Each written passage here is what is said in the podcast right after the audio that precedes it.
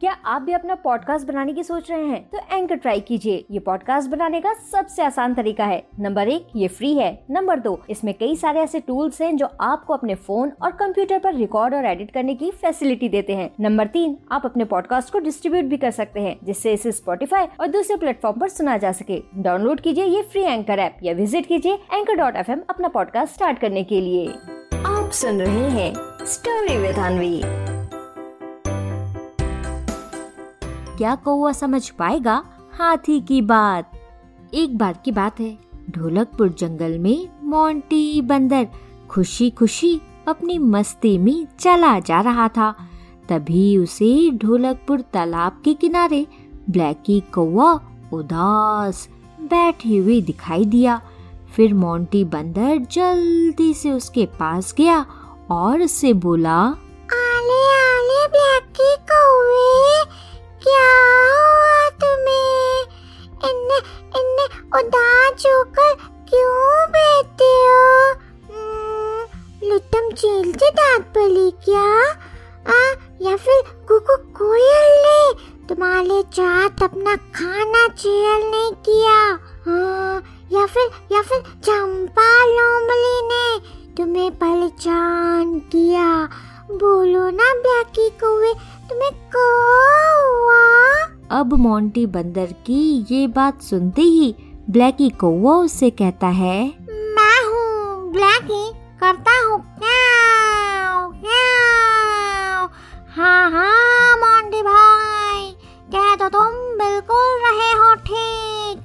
हाँ हाँ मैं हूँ उदास, पर ना महाराज ने है मुझे डांटा और ना चंपा ने किया है मुझे परेशान। बस मोंटी बंदर, मैं खुद से ही ढूंढ रहा हूँ। कुछ सवालों के जवाब। भाई मोंटी, तुम तो जानते ही हो कि एडवेंचर करना कितना पसंद है मुझे। बादलों के बीच से जब अपने पंख फैलाकर ज़ोर से उड़ता हुआ आता हूँ तो भाई मोंटी, सच कह रहा हूँ, उस फीलिंग को बस मैं ही समझ पाता हूँ। लेकिन क्या करूँ अपनी आवाज़ का कोई भी नहीं चाहता। बस मुझे सुनना। अब कल की ही बात है भाई मोंटी। मेरे ही सामने सबको कोयल की आवाज़ की कर रहे थे तारीफ़। फिर क्या था भैया मोंटी? मैं भी आ गया पूरे जोश में। सोचा गा लेता हूँ सारे गामा पाधानी, ताकि सब कर सके मेरी भी तारीफ़। लेकिन भैया मोंटी, जैसे ही गाने के लिए खोला मैंने अपना मुँह, सब लगे मुझ पर ज़ोर ज़ोर से चिल्लाने और कर दिया मुझे चुप। बस यही सोचकर उदास हो गया हूँ मैं। भाई मोंटी सच सच बताना, क्या कभी कुछ नहीं कर पाऊँगा मैं? अब ब्लैकी कौवे की ये बात सुनकर मोंटी बंदर भी सोच में पड़ जाता है। उसे समझ ही नहीं आता कि आखिर अब वो ब्लैकी कौवे से क्या कहे। फिर तभी उसे गज्जू हाथी का ख्याल आता है कि इस पूरे ढोलकपुर जंगल में अगर कोई सबसे ज़्यादा समझदार है तो वो गज्जू हाथी ही है।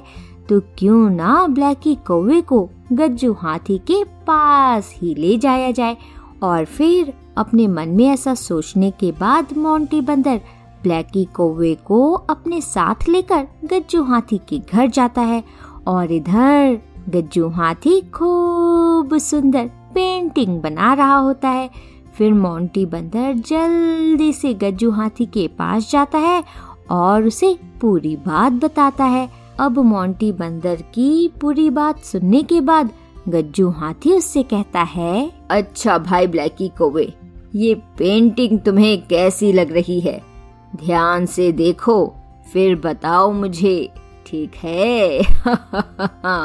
अब गज्जू हाथी की ये बात सुनते ही ब्लैकी कौआ उसकी पेंटिंग को ध्यान से देखते हुए कहता है मैं हूँ ब्लैकी करता हूँ क्या? क्या गज्जू दादा, अब क्या बताऊँ? आपकी पेंटिंग को तो देखकर रह गया हूँ मैं दंग, सच कहता हूँ, आपका नहीं है कोई जोड़। काहे की? हमारे पूरे ढोलकपुर जंगल में तो क्या? दूर दूर तक के सभी जंगलों में भी ऐसी पेंटिंग बनाने वाला ढूँढने से भी नहीं मिलेगा।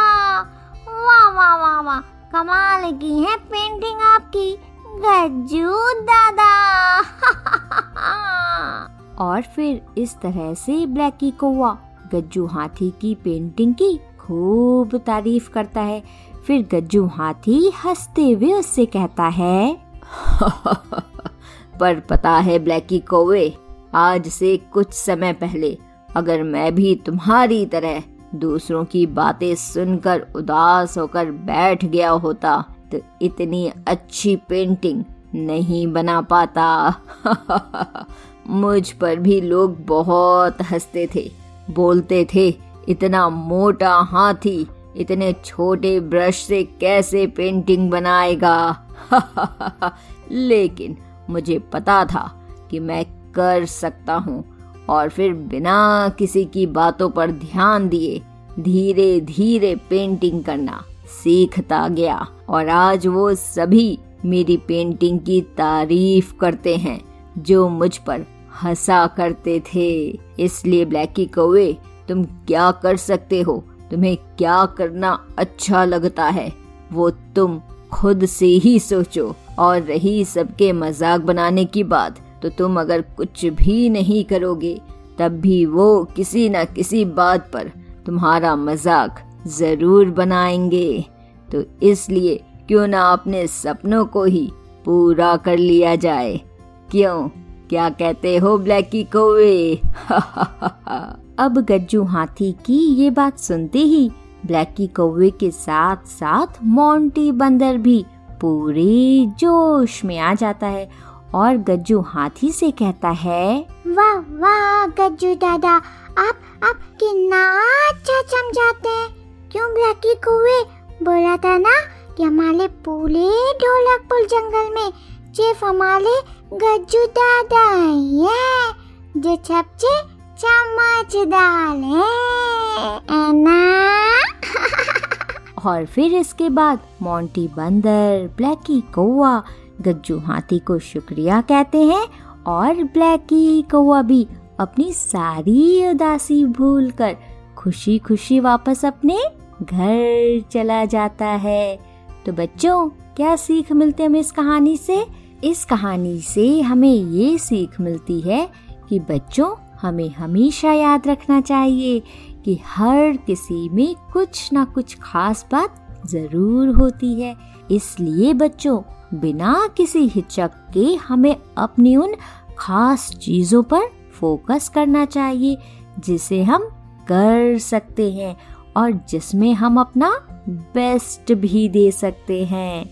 समझे? आप सुन रहे थे स्टोरी विद अनवी अनवी के साथ।